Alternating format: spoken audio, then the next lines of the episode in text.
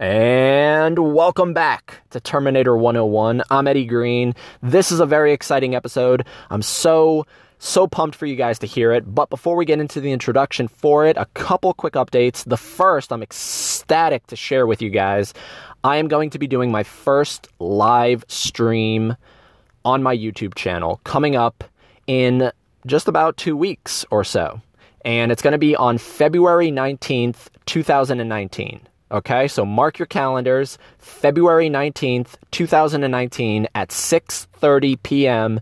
Eastern Standard Time. That is when the live stream is going to be happening. So head on over to my YouTube channel, youtube.com slash Terminator 101 podcast. And if you're not already subscribed, hit the subscribe button, turn on the little notification bell. That way you don't miss anything. But put this on your calendar because this is going to be a fucking awesome live stream. It's my first ever. And it's just going to be an all out talk of anything Terminator related. So I hope every single one of you guys listening will join me and can participate in the live chat. That would be awesome. If you need any updates on this stuff, if you want to follow it, head on over to the Facebook page for the podcast, which is on Facebook at T101 Podcast. All the information is going to be over there. The event is actually going to be over there. You can join it over there as well. You know, hit that you're going to be going. And it's going to be so much fun. I really hope to see every single one of you guys over there for the first ever Terminator 101 live stream. The second thing, Today, I mailed a package. Yes, you're probably thinking, okay, Eddie, great. Why do I care? Well, it's because I sent that package to William Wisher. Now that him and I, you know, have a friendship, we have a connection going because of our episode.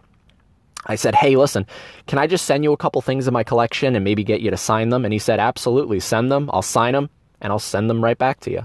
And uh, here's my address. So I am so excited. He's going to be uh, signing the Terminator 1 novelization that he co wrote, and he's also going to be signing my Terminator 2 screenplay, which is like a Bible to me. So I'm so excited and uh, just wanted to share that stuff with you guys. But before I get, you know, too uh, too excited and just forget to introduce this episode, this is a fun one coming up here. We're going to be breaking down mine and my guest uh, Mikey, we're both going to be breaking down our top five scenes from either Terminator or Terminator 2. it can be from either film.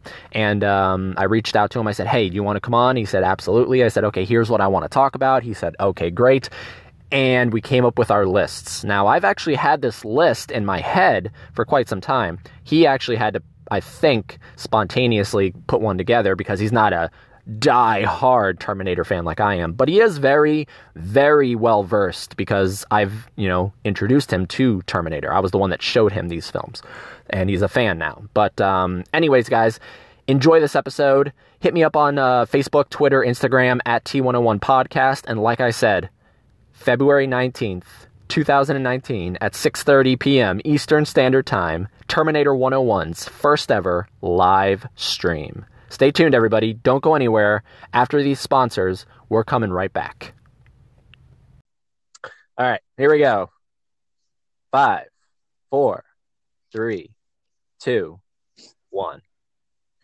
What is going on, everybody? Welcome back to Terminator 101. Welcome back to a very special episode because I am not alone. Typically, I'm alone, and uh, or I'll have a guest, but that's not that frequent. Normally, I do this podcast by myself because that's just the way I prefer it. But every once in a while, I reach out to a friend, a colleague, and I say, hey, do you want to be my co host for an hour and we'll shoot the shit and we'll hopefully make an entertaining episode? And I reached out to um, my friend Mikey, who is uh, actually been on the podcast before. He was on the Terminator 2 commentary, which is uh, one of the least listened to episodes, and I think it's because of him.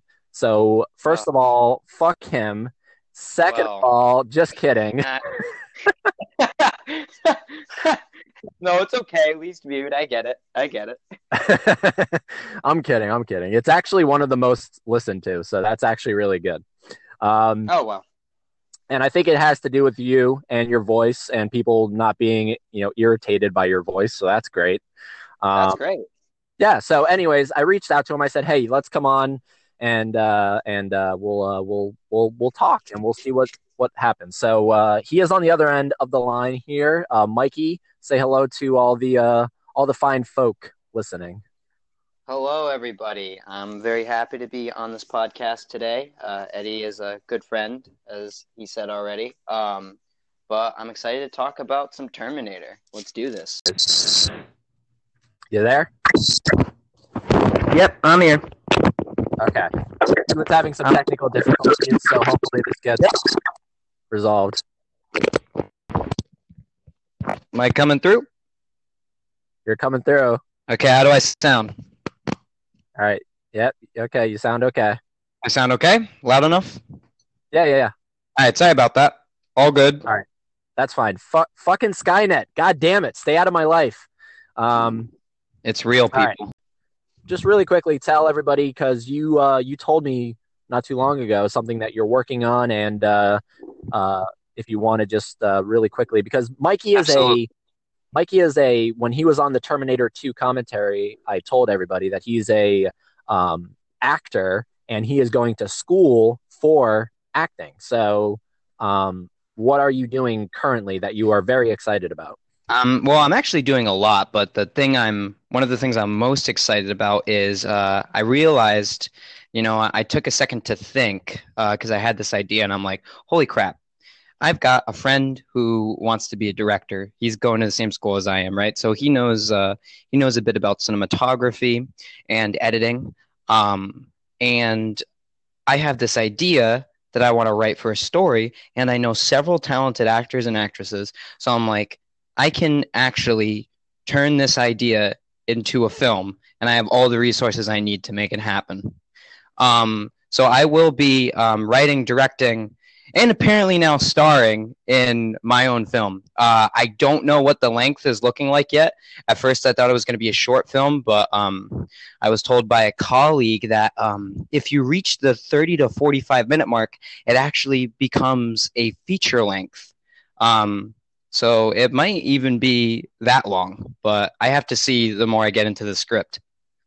Nice, dude. Nice. Yeah, because when he told me, he told me it was going to be a short film. So now it's going to be a, a feature length. That's that's awesome. Yeah, I mean it's not it's not going to get to an hour. I, I highly doubt that, but it's looking yeah like it might be in the 30 to 45 minute mark. So Damn. So you're so you are a bona fide Tommy Wiseau. well, I hope not.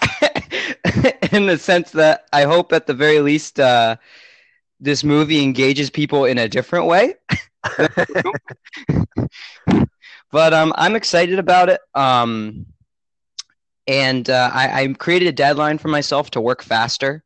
Obviously, I'm not going to rush or push this out if it needs more time. But to light a fire under myself, I said, okay, so I'll finish the script uh, this school semester over the summer i'll do all my planning so for like uh, where i'll be shooting all the people i'll be working collaborating with that'll get planned over the summer and then by fall i'll film so that's the timeline i'm looking at Nice, nice, dude. Well, hey, listen. I mean, you you, you know you have my support, and uh, I just wanted Absolutely. every everybody listening because hopefully, um, you're gonna start getting your social media presence going here, and then we Yeah, I'm can. I'm gonna have to start trying for sure way way harder because uh you know i need to connect you know as i form an audience i want to connect with them so i'm gonna try to start uh you know showcasing my stuff so Yeah, exactly. And so whenever you figure out whatever your I don't know your at username is, I can put that in the description of the episode. So if people want to yeah so as as of right now, um, you know, until I start, um,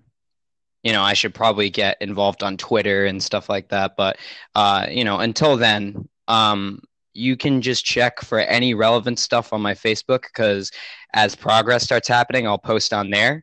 So uh, my full name is Michael Edward Pontarelli Jr. Um because my father is just Michael Edward Pontarelli. So Well, I would hope so. I mean, I, I, I, I, I think the audience is smart enough to figure out that Junior doesn't Hey, mean we're talking of Junior doesn't mean we're talking about a Wendy's bacon baconator Junior. Okay. I just I I wanted to specify just so they don't see this, you know, chubby older guy instead and go, "This is him." Well, much much respect to your dad. Um, all right, so and I'll have uh, I'll have Michael or Michael. I'll have Mikey's uh, full name because I call him Mikey. I'll have his uh, entire name in the description as well. So if you have trouble spelling Pontarelli, because that's just that's a fucking Jeopardy question right there. I'm sorry, I'm Italian. I don't, I don't know what you want. Jesus Christ! I just want an easy last name. Green, Eddie Green. Well, not all of us are perfect angels sent from heaven like you. That's fine. That's fine. All right. Um. So yeah, that's awesome. You know, and uh, and and Mikey has my support, and uh, if you know if he ever needs anything, like he's gonna send me the script when it's done. I'm gonna look over Yeah. it and whatnot. Yeah, and vice versa, obviously. Uh, I love what Eddie's doing with this podcast. So if you ever need me for any help or any more guest appearances, I'm there. So All right. Yeah. Yeah. So, all right, here we go, guys. We're gonna um, we're gonna get into this, and this is just a free form discussion. But I wanted to kick it off with I I originally planned to uh, have these topics covered with another guest, and uh, come time for the actual appearance on the podcast, they um, they had to reschedule. So um, I then dedicated the questions and the topics to Mikey. So the first thing when I was telling him about coming on, I was like, I want you because I already have it, and I want to you know go back and forth with you. I, I want you to figure out between the first and second films your top five favorite scenes. So it can be from either the first or the second, and it's scenes. And um, we're going to go through that. We're go- we're going to start at five, and uh, because Mikey is the guest, he will uh, go first, and he'll give me his five, and he'll just talk as long as he wants about it, and then I'll give my five, and we'll just keep alternating that way. So until we get to our number one scene. okay. So, so I actually what is your number five? Oh, so I'm starting from are they in any particular order or like lowest to highest or I didn't really rank these. Well, yeah, yeah, yeah. Like number five, I would assume is like out of the the five, it's your least favorite. So Okay, so, so let's start from number 6 actually because this isn't really a scene but it's just a funny moment. I do have like 5 scenes, but um Okay. so at number 6, right? I'm I'm tacking one on here is the, I I just love it because I think it's unintentionally humorous. Is uh, when the car crashes in the police station in the first movie. Um, see, for some reason, the tagline everyone knows is "I'll be back," right? Um, but I don't care about that scene because of the catchphrase. I care about it because he just walks in, straight face, says that one line, walks out, and then we get a shot of a car just crashing into the building. and it's like I feel like I'm supposed to be like shocked at the, at this scene, but I'm not. I'm just laughing. Well, that is interesting it, it, it, because it's almost it is it is oddly humorous because of the way you describe it, Yeah. and Imagine you're like a bank teller, right? And someone's like, "I'd like to make a deposit," and the bank teller's like, uh, "I'm sorry, but um, you know, we just there's there's a problem with your account. We can't do that right now." And they're just like, "Give me one second. and then they just crash into the fucking bank. well, see, this is back in the this is back in the day when they didn't have those uh, because nowadays it seems like everything that you can crash into with your car has those yellow fucking poles in front of it. Yeah, yeah. Yeah, so imagine the Terminator in 2018, I'll be back, and then he tries it again, but it's just like security camera footage of him outside ramming into the poles and stopping. Right. Yeah, it wouldn't work, but that is a uh, that it is ironic that you chose that because um, I I feel like that scene is a lot of people's one of their favorite scenes because of that that iconic line. And talk a little bit about that because you went into the Terminator very Yeah. recently. We watched it, and you knew about this. You knew about this line. You knew about the prestige related to "I'll be back," and when it happened, you you you you told me that you felt like it was like that. How did that become that famous of a line because it's such a it's such a casual line. You know what I mean? Yeah, like here's my thing, and hopefully I'm not pissing too many of you guys off. Um, but like it just seems like it's just it's just a throwaway piece of dialogue. Like it matters, right? Because you know every piece of dialogue matters in some way, but it's not of relevance. He's speaking literally. I'll be back. He he came back in a car through the building. He did what he said he'd do. Um, but it's just like to me that's not like the um you know the the precipice of like how badass he is. Like I could think of several scenes that are more memorable and sure they don't necessarily have like a tagline to them, but like when I think of Terminator, I don't think of that scene. I think of like, you know, the moments right after that where he's like terrorizing this police station, murdering all these like innocent people, right? Yeah. Uh, to me, it's just uh, eh. it, it, it, but it's just it's so strange how that stuck and then of now now it works because of the way arnold has kind of made it literally everything he does, he almost comes back to it because it's such a great thing because you can be like him where he became governor and then when he came back to movies, he he he said, "I told you I'd be back." And it's just it works in such a a lot of different contexts, but it's so weird that it started there and it's such a casual deadpan line that audiences were like enthralled by it. It it is weird. Yeah, it's interesting for sure. Um, but I'll I'll move on to my actual top five. That's just like a I don't know. It's like a funny moment to me. That's great. yeah, honorable mention. Yeah. So I had I had like I had like key words to help me remember these scenes. So it was it was uh, car murder.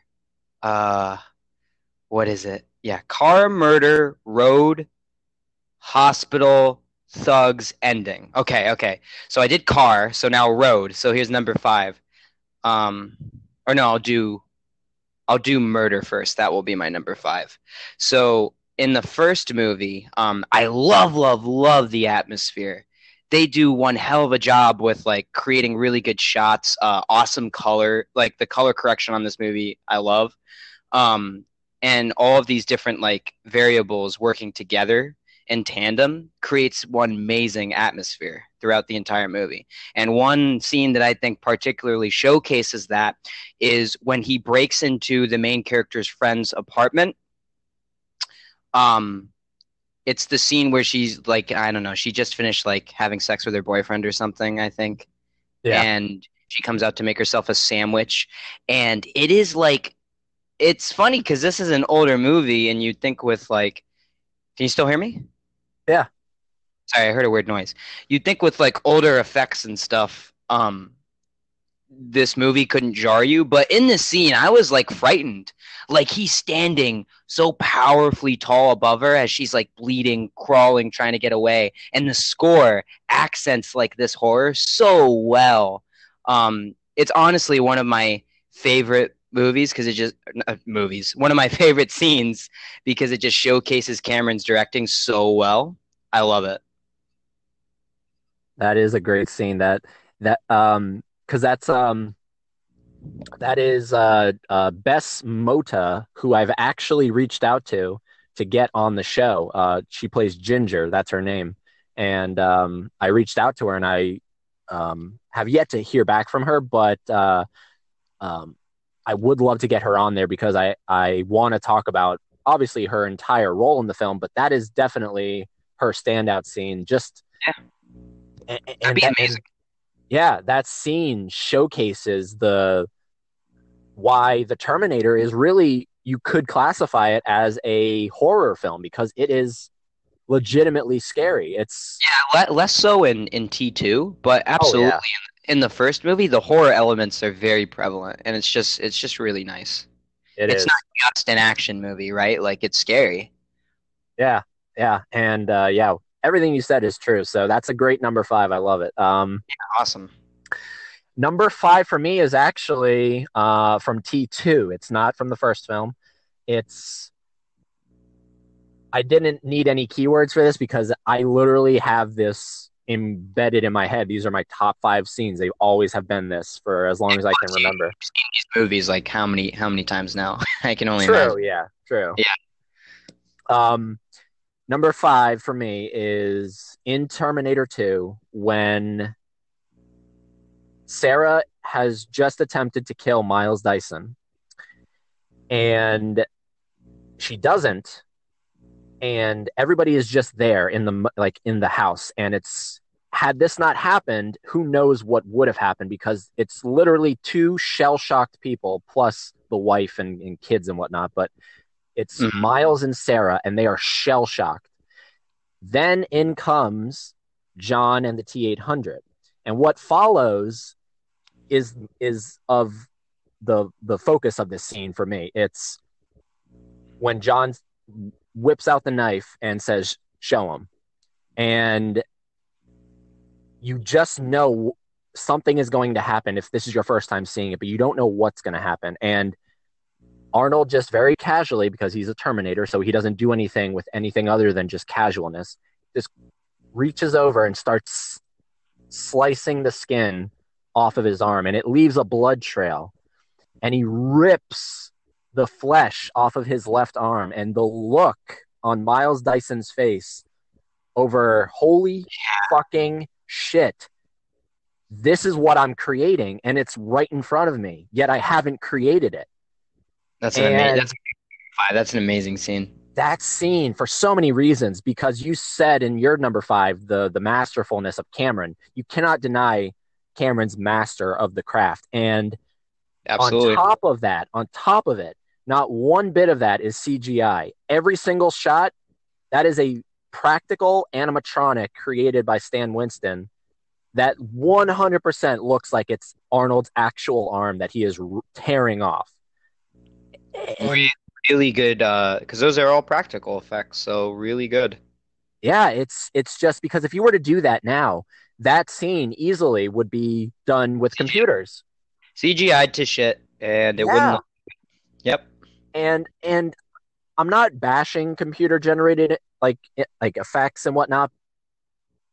There's such a lovely factor. I, I I say this time and time again when you can do something practical because it's it's Dude. actual it's actual craftsmanship. It's not just sitting at your desk typing code and and doing whatever. It's it's it's problem solving and it's not like you don't have to problem solve when you're doing CGI, but it's on a different level for me. And on top of that, you just have the look of Miles Dyson and the, Amazing. the- oh my god, Joe Morton. Again, I've reached out to him as well.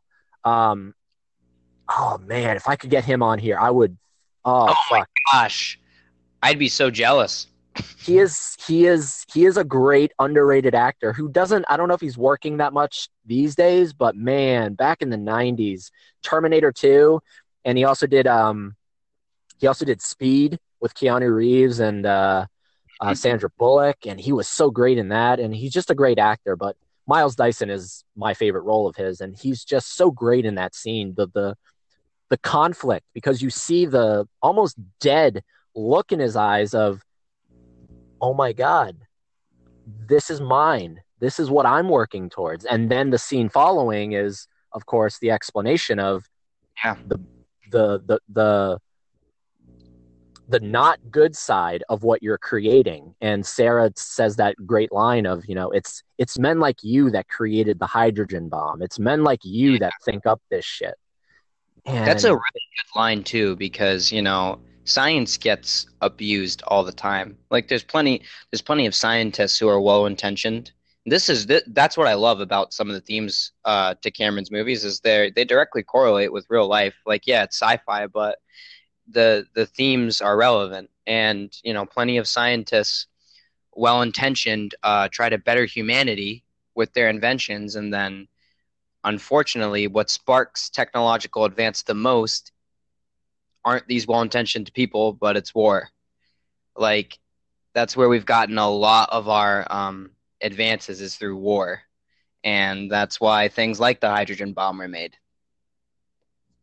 yeah it's it's a shame you know i mean it really is and that's essentially one of the themes of terminator 2 is is is uh you know the creation of technology and and, and really is dangerous, and we're slowly we're slowly exiting the fact um, that these movies are sci-fi, right? Like we're getting closer and closer to that mark where it's like, no, it's not even really a movie anymore. It's just what we're living. yeah, it's scary, man. But uh, j- just that scene is is so great, and so that that scene deserves a spot on this list, and that scene is number five. Absolutely. All right, go number four. Number four, let's hit it up. So, so my next keyword was kids. So, so to explain why I like this scene, because you might think, well, this is just a funny scene. Why do you care so much? I care so much because one of my favorite things about T2 is that it's not just about the cool robots fighting, right? It's not just about the guns that are being shot. It's also about the character development. And uh, the director James Cameron does an amazing job of picking moments to determine okay this is going to be where a chase scene is. This is going to be where the action happens. But this is going to be where we slow down and we learn more about the characters and we connect with them more. And one of those moments is when he's freaking out because um um what what's the model called in T2 The villain. yeah well no not What's the villain the the the Arnold Schwarzenegger model Oh, the T eight hundred. T eight hundred, thank you. So the T eight hundred is like grabbing him by the arm in this alleyway of sorts, and then these guys are like, "Hey, leave him alone," right? And then um, the T eight hundred starts like uh, kicking their asses, and he's like, "Wait, stop!" Um, and then we have a whole scene of him like talking to this robot, but at the same time he's connecting with him, and he's and he's forming like a relationship with him and he's like realizing like oh i'm like this thing's master. And it's just such a funny scene uh because arnold just plays it so straight. And it's because he plays it so straight and deadpan that everything he does is hysterical so that's my that's my number four is because it's just one of those moments where we get to see that bond start to form Yeah, that scene is great because you have uh, my favorite moment in like if I were to pick a moment in that scene is when he says, "Put the gun down now," and then I he couldn't just think of he just yeah. casually just puts the gun He down. just- He doesn't drop it. he just lower he just bends down drops it and sits right back up it's so Yeah. funny uh That scene is Yeah, great. my number four That scene's great. And uh, number four for me is from the first Terminator. Um, because I wanted to kind of always alternate because I I love the first films just a smidgen more. And number four for me is the explanation of essentially what is the plot of the film and what is going on, the back story to all this, and it's all done immediately following Kyle saving Sarah from the club, and they get in the car and they find a garage, and this is again to piggyback off of what you just said. Cameron, even in '84, knew when to do everything, and he knew that even if I have to explain stuff because part of the scene actually takes place in motion. A lot of the ex- Mhm. or, or, or, um, a lot of the um, what am I trying to say? Uh, like uh, stuff like insight that you need. What is that called? Exposition. There we go.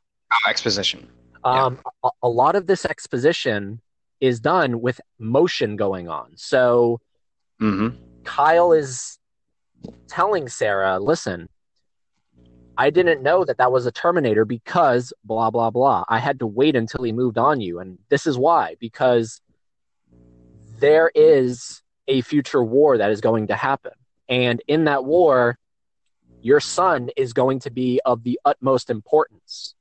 And none of this has happened yet, but you have to believe me because, and then there's their, it, it's the, it's the great line of, listen and understand that thing, that Terminator is out there. It doesn't feel pity. it doesn't feel remorse, and it will not stop until you are dead. And it's just the dialogue and the and, and the way Michael Biehn delivers it. And Oh yeah. and and and the heaviness of this scene because it's so much if you go into this movie for the first time not knowing what you're watching there's a lot to take in here and it's all done to the point where you understand it and you're 100% intrigued because who wouldn't be intrigued by this? I mean it's a it's a survival story. It's a it's a foretelling kind of story of of doom that could be in the future but you can you can alter it which the first film almost dabbled in but james cameron wanted to really keep it in the present just in case there was never a sequel. So he didn't want to really dabble too much with the whole changing the future. But Mhm. it was it, it was definitely planted the little seed of you can alter your your your life if you if you choose to. And if you know that something is going to happen you can attempt to you know avert it. And it's just it's so great. Just a lot of people complain that James Cameron doesn't know how to write dialogue. And this is something when I was talking to William Wisher which as of right now this episode has not been released. My 90 minute uh, one-on-one with William Wisher who co-wrote T2 but when I when I when I was talking to him I brought up the fact that every Cameron film has been written credited to just Cameron except for Terminator and Terminator 2. And I asked him, why do you think that is? Why do you think James Cameron had co-writers on only the Terminator movies and no, and none of his other films? And I don't want to spoil anything and like give it uh, the episode away, but he gave a great uh, like a great reasoning and Cameron knows how to write. He knows how to write good dialogue. He knows how to make people care and and I think this this scene in the garage where uh, uh, Kyle is just telling Sarah everything she needs to know is a great example of that because it, it's it's it's very easy I think to do a do an exposition scene and do it very wrong. Do like just do it not good. And he's and and he it's really smart to have things happening in the background or stakes happening while this exposition is being delivered because it is so easy to let your movie get dragged down by having to spoon feed or hold the hand of your audience and be like, okay, this is what's happening in this film. Make sure you know this, otherwise the rest of the movie won't make sense. So it's just so smart to have the stakes of, oh, we got to get the hell away. And now the audience is worried and focused on that while they're learning about that exposition. It's just really smart. Exactly. That's the way you do it correct. That's what I was saying. You can do it wrong, and you just said how you do it wrong. So Exactly. ah, if you four. if you if you really want to make sure your audience is not immersed anymore, do a flashback or do like a well, not all flashbacks are bad, so I shouldn't be that broad, but I mean like eh, basically just stick a camera in an actor's face and let them talk for 5 minutes about oh, this is what's happened the past 2 years or or whatever. Yeah, yeah, like a flashback when you said it, like that that is a lot of times a very uh, misused way to do exposition and uh, it's kind of a lazy way to do it because you need to have faith in your script and you need to have faith in your characters. And if your characters just follow their motivations and do exactly what it is they're supposed to, then you'll understand that background story just by them being themselves. our last three scenes, these are the top three scenes from Terminator 1 and 2 that we think are the best. And Mikey is going to kick it off with number three. What is the key word for this one? The key word for number three is road. Road. Okay. So, road, can you guess what it is? Um, it's it's vague. There's a lot of roads in uh, both Yeah, of these yeah, so- movies. It's the scene. It is the chase scene where um the the villain is in that huge truck, and uh the T eight hundred and John Connor are on the motorcycle drive uh, trying to escape. That scene. So it's funny because I just talked about, and by the way, I apologize because you've been going back and forth between the two movies. The rest of my favorite moments are from the second movie. I haven't made it uh, a secret that I like the second one more than the first. Um, but the the murder scene I just did have to include because it was it was so good. Uh, but yeah, all all my other favorite moments will be from the second movie. But now, focusing back on the chase scene, even though I like this movie for everything that doesn't involve the action, God, is the action in this movie executed so well.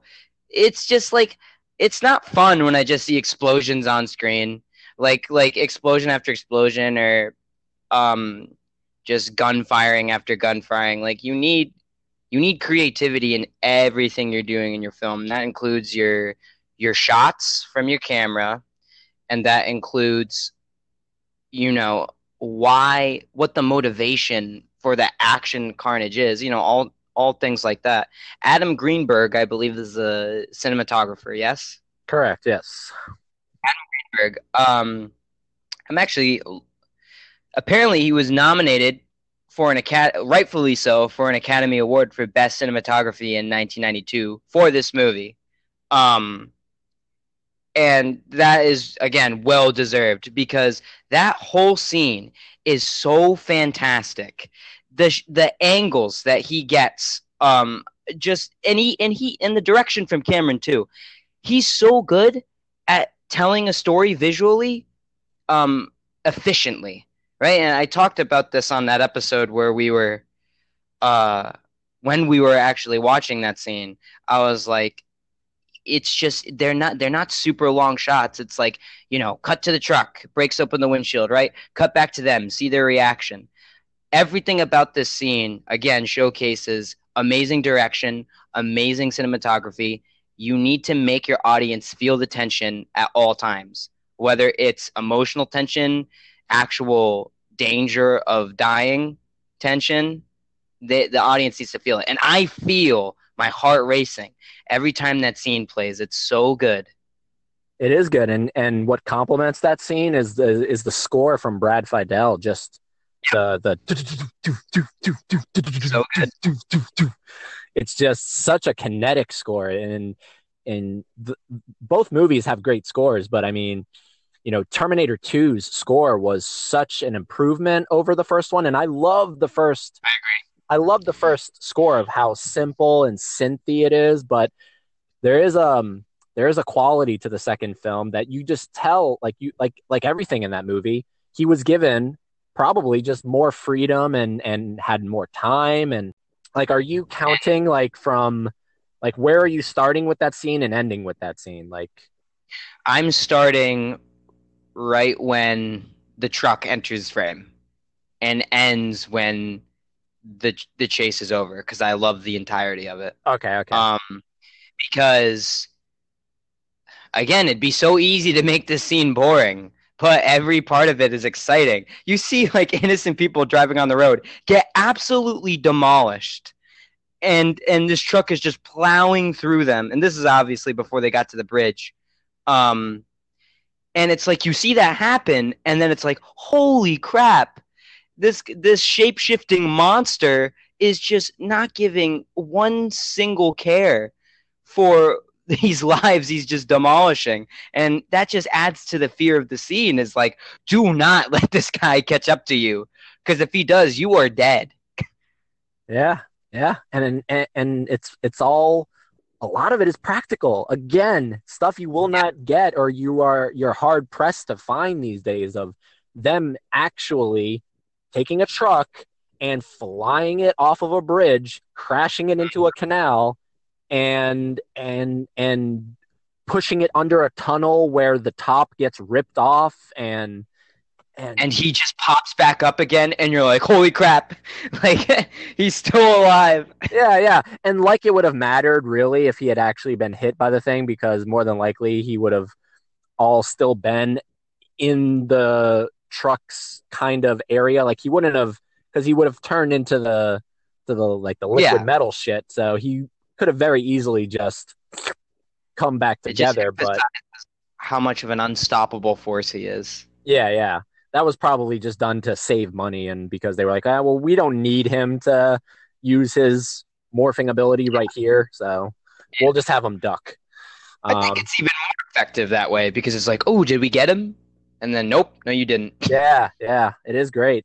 Um, and again, what's great about it is up until that point, up until that point, the only real clue of what the T1000 is even capable of is in the hallway when he gets shot, and then you see the bullets kind of go away in his chest. They like he he he uses his ability to get rid of the holes in his chest and you're not very familiar assuming because now now everybody knows about it. So but you have to remember back in the time it was released people were not familiar with what this was going to be like. So when they saw that they were like what the fuck? Like they probably like people were probably taken aback and then the, the action kept going. So they weren't familiar with what exactly the t1000 was capable of until the end of that chase when he walks mm. out of the fire and he's 100% liquid metal walking and then he forms back into the robert patrick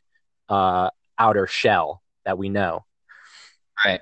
oh so good man. That's a great scene. And i was thinking about putting that on on on, on like the list because that is one of the standout scenes in terminator 2 but for my number three um it's going to be from the first film again, and uh, I I tried to balance between one and two, but I think one wins out by one scene. So, Mhm. but um, number three for me is the arrival in number one, and it's so great because of of and and I'm counting from when we see the truck, like the the the garbage truck, doing its daily nightly routine up until the end when he kills the punks and steals their clothes. That's where I'm counting this from. So Okay. you just have the truck driver just doing his normal shit, and then all of a sudden you start seeing these flashes. And uh, there's a great line in there that I love because the truck doesn't like it stops working right before Yeah. the T800 arrives, and the and the guy, the actor, I assume it's the actor, um, when the truck stops, he like starts turning the key and he's like, "What the hell? Goddamn son of a bitch! What the hell?" Great impression. it's so great. I just I love that. What the hell? Um, yeah, it's so great. And then, oh my god, like this is a th- this is number three because one, I said the Terminator Two score was an improvement. I didn't say it was my favorite. Everything in the first film is my favorite.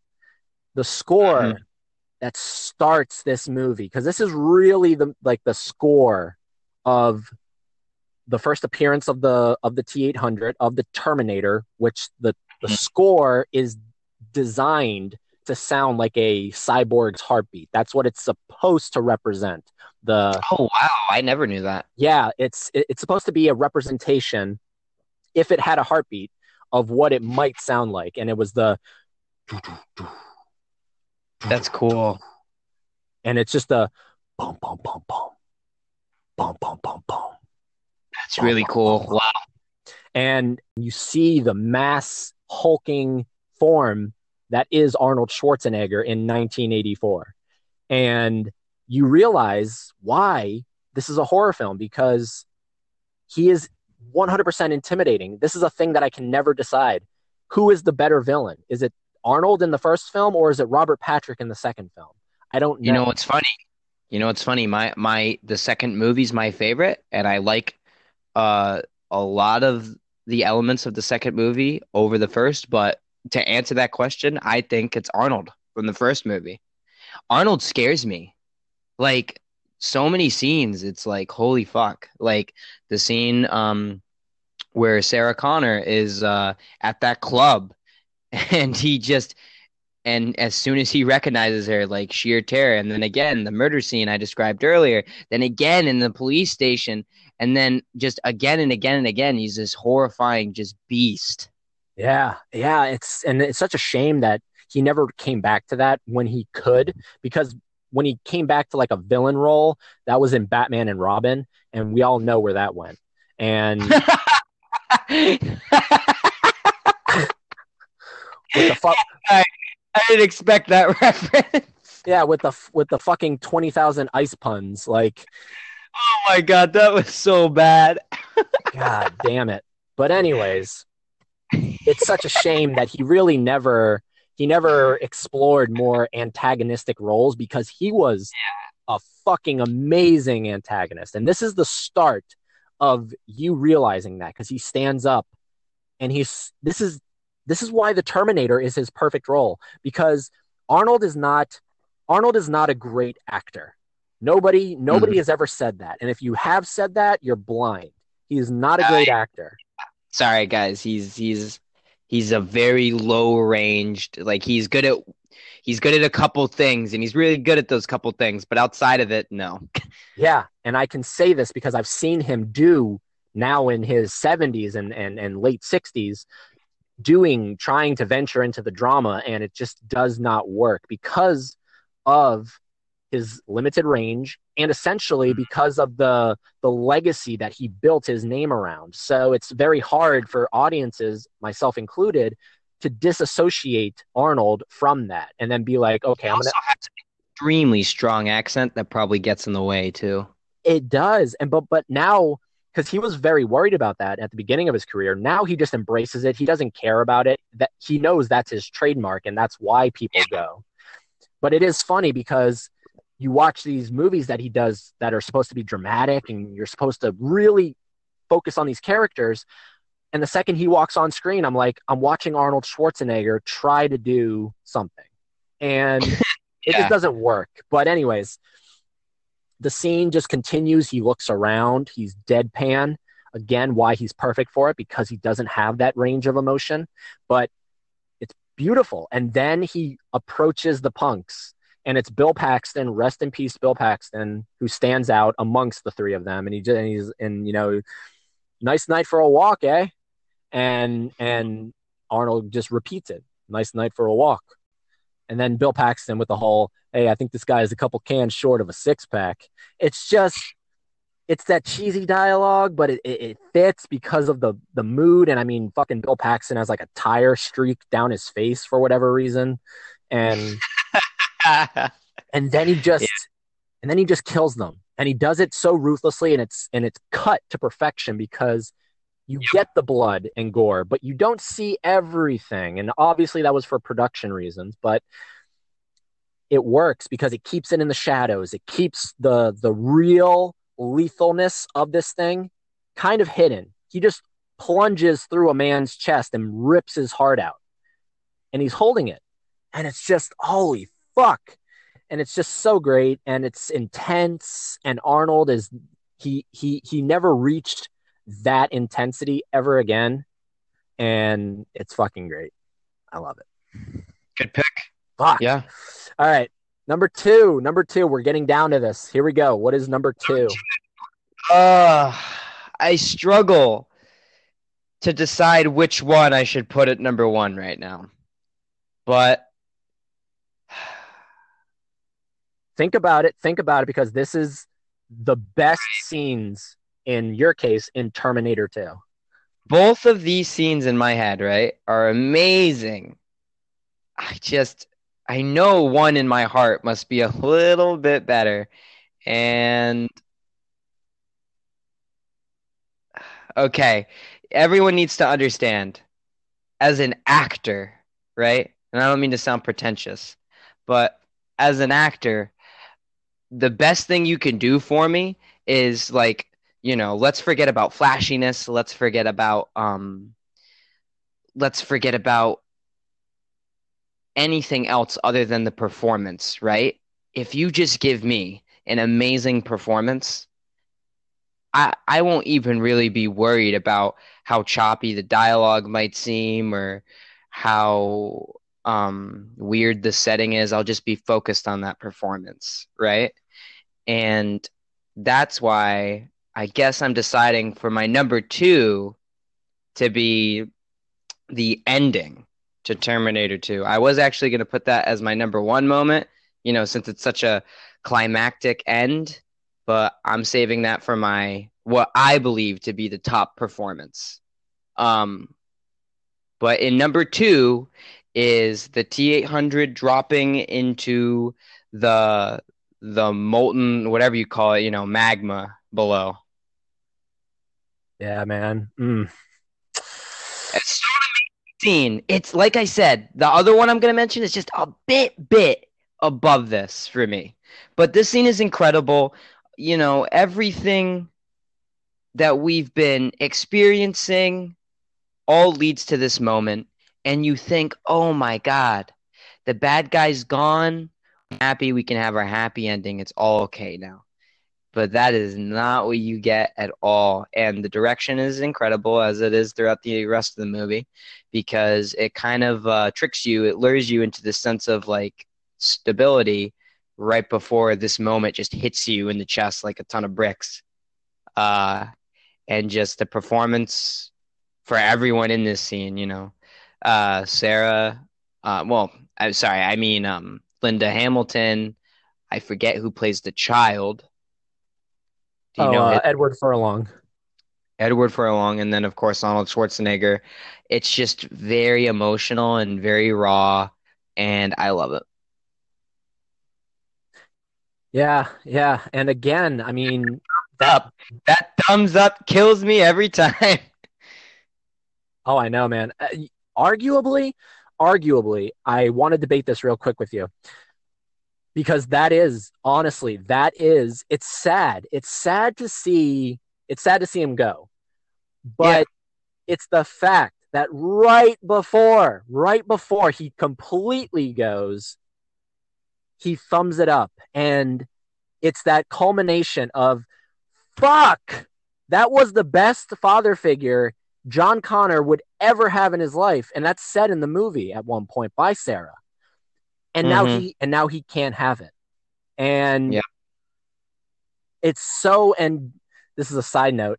You just know when when the un, the un, very unfortunate timing comes that arnold leaves the earth that is going to be on every single fucking news program ever. That's going to be the final thing, the fucking thumbs up, because it's so symbolic, it's iconic, and it's so, it just, that's what gets me. When I watch that scene, my eyes are tearing a little bit.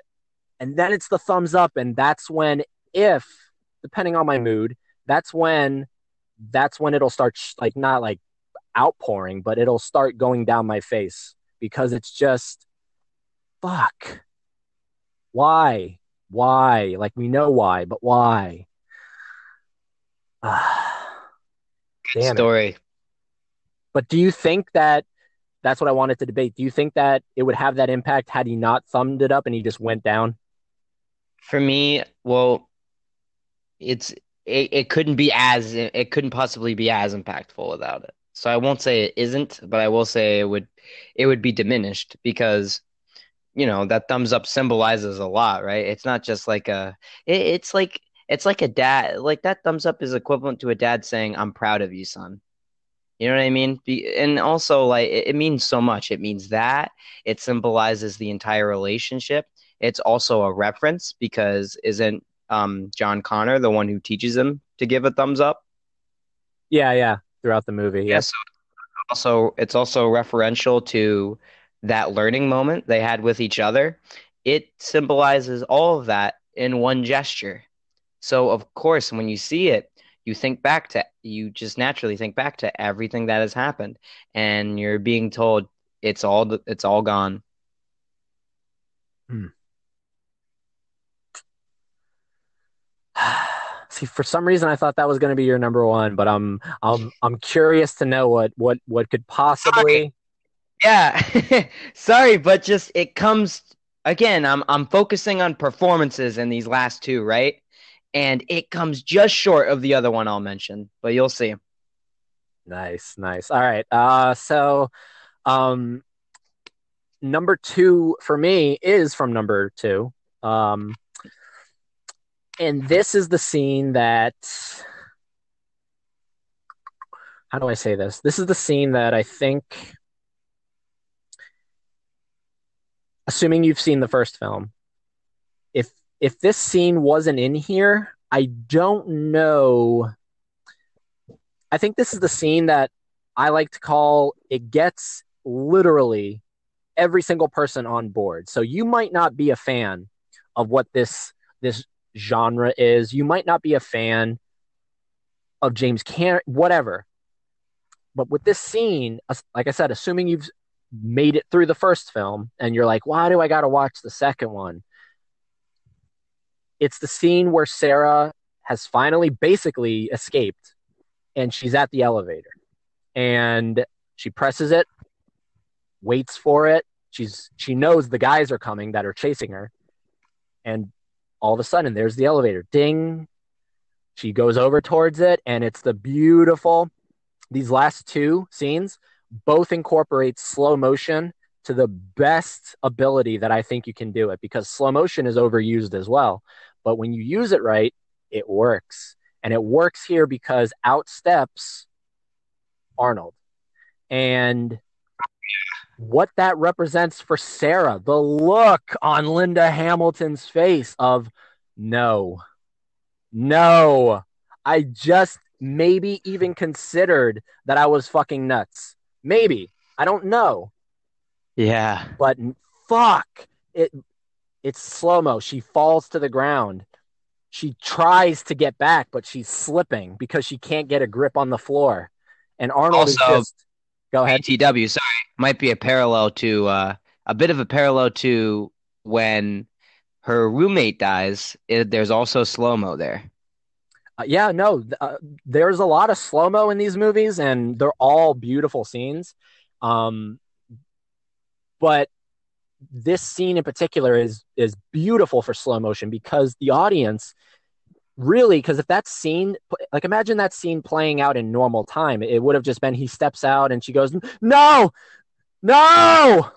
But it's the fact that her voice reverberates through the it's the it's the echo. It's the this is again this is like where the horror kind of seeps into terminator 2 because we know the audience like we know okay he's not going to do anything but she doesn't and it's just the she runs back and she's like no! She she would rather go back from where she was just trying to get out of than even attempt to get through the terminator like she did in the first one. By the end of the movie she you know you're terminated fucker. Like she built up the balls. Now she's fucking yeah. scared again because she hasn't seen this thing for years. So that scene, that scene, that gives me chills when that happens. And that's a scene where I, anytime I show that movie to somebody who hasn't seen it, and when I showed it to you, I, I, I, I, I caught myself doing it again. I don't watch the screen. I've seen it a million times. I look at the other person and I go, how are you going to react? Because if you don't react the way I reacted, there's something wrong with you. And you, you, you had this like, you just had your mouth open and you, and yeah. I was gonna ask you because thinking back to the scene, I was like, how did I react? And like, I'm like, based on how I feel about this scene now, I feel like my face would have looked like a gape. But that's actually how I felt. Yeah, yeah. And I mean, I think that's one of maybe the only two or three reactions a person can have to it, but that is it. I mean, that is if you don't have that face, then this movie is not going to do like like if you're not on board now, you yeah. can't get on board. But you just understand. You just understand. It's it's like a nightmare that you haven't had for years and years and then that nightmare is in front of you and you're like, "Holy shit." And it's a mix of the score, it's a mix of again, all these variables working in tandem to create magic on screen. It's a mix of the score, it's a mix of the acting, it's a mix of the cinematography, it's a mix of the editing. It all comes together and you have this perfect encapsulated moment. Yep. So that's that's my number two, and and they both come from Terminator 2. So this is it. This is it. Number one, the all-time scene for you from either film, and you've chosen Terminator 2. What is that scene? Number one scene. My girl, Linda Hamilton, tearing it up in the hospital when she delivers the monologue about how everyone's fucking stupid because they just won't listen to her. amazing performance. It just feels real. It feel it, it makes all these like, you know, unlikely circumstances that are happening feel real to me. Right? And it's just so simple. It's just a camera it's a camera with a close up on her face and she just acts and it's beautiful. I love this performance. She's so desperate. She's just like, why won't anyone fucking listen to me? Like, pi- picture just you have a disagreement with a friend. Think of that frustration you have when you just can't get them to understand your side. And it's like, now think if what you were arguing about was, hey, asshole, the world is going to end and these horrible robots are going to kill us all and everyone is fucking blind and no one's listening and she just captures that feeling on her face and in her vocal delivery. It's so good. It is. It is. And i think when you told me that about a performance being and i that is where i went. That's where i went in my mind. Out but i didn't want to say anything. Because i know but, that uh, because i yeah. know that you I know that you gravitate towards moments like that, and that's awesome that you do. They they're just they stick out the most in my mind because it's again it's some of my favorite moments are just one or two actors alone in a room, and you just see them be their character, and that's all Linda Hamilton is doing. Such a it's just it showcases her immense character development that she's had between the first movie and the second movie. You see how far down this like spiral of insanity she's gone, how she's dedicated her mind, soul, and body to this cause. And just you see the madness externalized from her. And it's just so good to watch. And again, if we're going to say like it's callbacks to, I mean, that's a direct callback to the first film with Kyle. And again, yeah. Silberman performance. I, I think Linda Hamilton's is more noticeable, but I'm gonna give Kyle his due credit. He does incredible in his scene in the first one, and I'll let you go ahead and explain that. Yeah, no, I mean, I mean, there's not. It's just that's a direct correlation to it, and it's the fact that it's it's also Silberman because he's in the room with Sarah during that scene, so he's just he's he's essentially the ultimate blind person because he's been in the room with two people and he still doesn't listen. He still doesn't believe, yeah. you know? So that's what's that's what's so great about Terminator 2 is the the the the callbacks to the first film, but they're not you wouldn't notice them unless you've rewatched them a bunch of times and then been like, "Oh, wow, that's a direct correlation."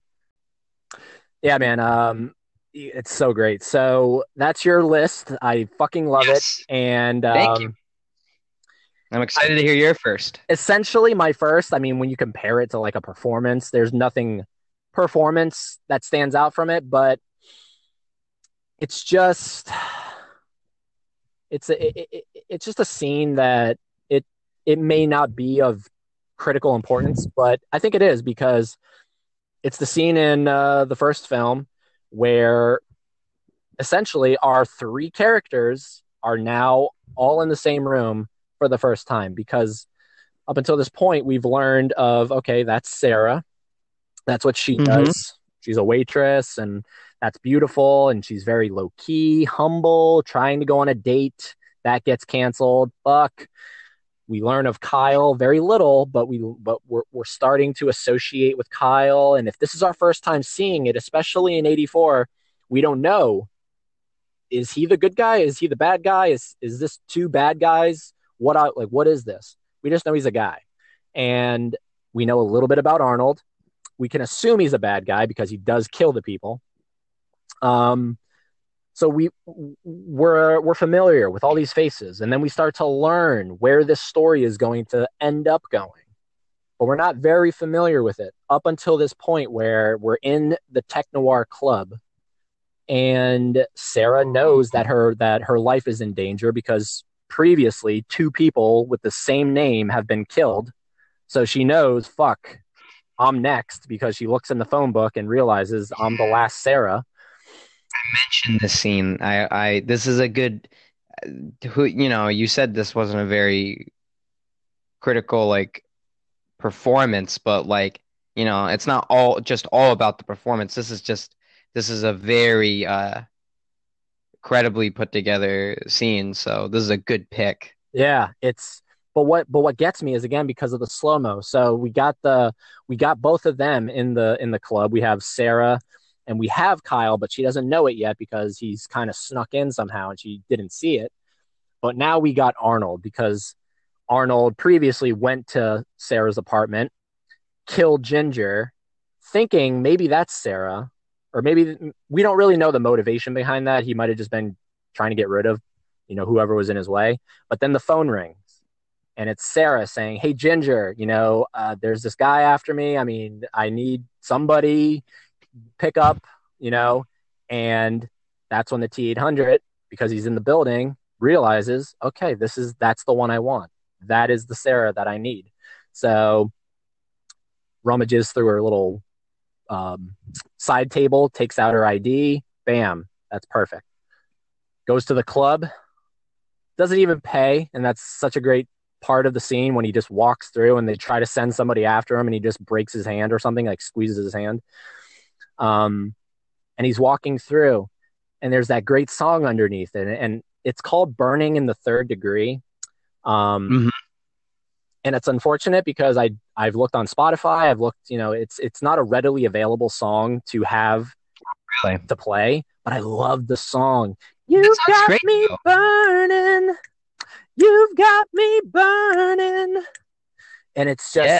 that's going on underneath, and you have everybody just, oh yeah, oh yeah, they're doing the 80s dance and shit. They're just living life. And he's going through the club and he's just scanning because he knows she's in here somewhere.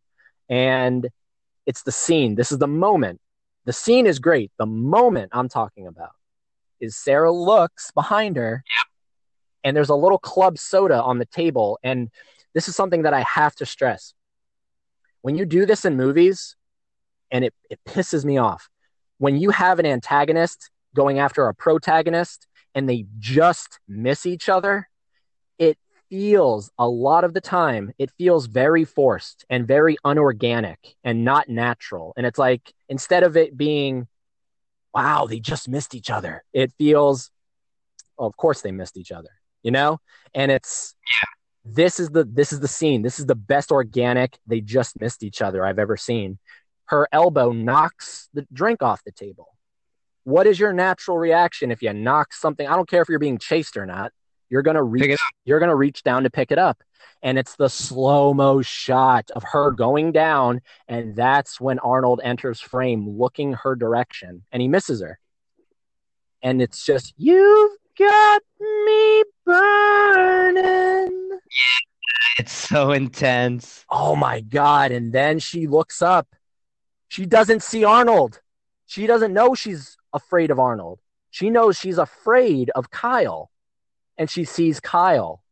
And they make eye contact. And then she looks away. And this is all in slow mo. And then Arnold turns around, mm-hmm. spots her, and he and he I don't know if this was the direction or if this was just Arnold naturally doing it, his head is kind of tilted up when he turns around. And then when you know, as the audience, he's spotted her, his head goes down as if like pretending like you have glasses on and you're looking over the rim of the glasses. That's the look he gives. And he just walks toward her slow mo. Kyle sees him walking toward her. Now he's now he figured out this is who I need to go after because he didn't know who he had to go after. He had no knowledge of what they look like, these new Terminators. Mm-hmm. This is the guy. And Sarah's just sitting there. She she doesn't know what she needs to do. She, she and and the T eight hundred locks his sight on her. The red hits her hits her forehead Kyle's pushing people out of his way, all in slow mo. That's so good. And then, right as the T 800 is about to pull the trigger, bam, Kyle comes in. And fuck, come on. Talk about a scene that is just like that is a master scene. If every scene that I've met, like that you and I have mentioned, is not, and they are, that is a masterful scene that I think if I were to like make a like if I was a, like a lecturer or a teacher whatever a film put aside my preference of these films. I'd be like, watch the tech noir scene in the first Terminator, and Oh. you tell me that that is not a that is a not that's not a masterpiece of a little short film right there. Oh yeah. God, I'm just like Oh, yeah. fucking fanboying right now, reliving it because of it. It's just so great. It's very powerful, very simple too. Yeah, yeah, and and and again, it's that Brad Fiedel score. The it's just oh, I, oh, I wanted. I- fucking seriously. Mm. Super iconic. Shit. Ah, wow, man. There we go. We There's our list. That, that is our list. That is uh that is as of what February fifth, two thousand nineteen, and sir. um, for me, it's never going to change because I mean, as much as I hope this next film is great, nothing's going to ever come close to T one and T two. But um, those are my locked in scenes. So. And those are Mikey's locked in scenes. So now the the real question is, everybody listening, if you've made it this far, which I hope you have, what is your top five favorite Terminator or Terminator 2 scenes? Let me know. Hit me up on social media. You know where to find me, T101 Podcast. Um, you can also support the Patreon, patreon.com slash T101 Podcast. And Mikey is going to start getting into the social media game, but you can oh, find him currently on Facebook. And um, any last uh, any last things you want to add before? Because I've kept you long enough. I'll uh, let you get going here. Yeah, no problem. Um, so just to plug this one more time, of course, you can check my Facebook. Uh, as these become available, I will be posting them. But as I mentioned earlier, I have a director friend who I'm working on on a pretty regular basis, working with on a pre pretty regular basis now. Uh, he's doing a couple short films that I'm going to be a part of. One of them is already finished, just needs to be uh, completely edited. Another one we're going to be filming, uh, starting to film this Friday. Uh, but as those become completed projects, I will post those up so you'll get to see that. Um, there's the film I'll be making, but again, that won't be um, even close to ready until the fall. Uh, but that's it for me. And I'm telling you guys, Mikey is a he is a he's truly a phenomenal actor because I'm not just saying that because he's my friend. He's somebody that, you know, just just just wait and give it, you know, give it some time. He's tra- you know, he's training, right? And you look at the greatest of the greats in the world. They all trained before and they all they all had to get up to that point. So it's you know, nothing's given. So he's coming up he's somebody to watch for. He's he just has passion, which is what I love about him. And uh, yeah, we're we're we're we're definitely gonna um, keep in touch on this short film because I'm very excited for it, or this feature length film now. So Yeah, feature length. Yeah, absolutely. And thank you so much. I really appreciate that. yeah, man, and uh, loved having you on. And um, that's it. So thank you everybody for for listening. And so much. Yeah, thank you so much. And uh, I end every episode, or most every episode. I think I've missed one or two, but I love saying this. And uh, so I'm saying this to you, Mikey, and I'm saying this to everybody else. And then we're just going to cut it right here. Until I talk to you next time, keep on terminating.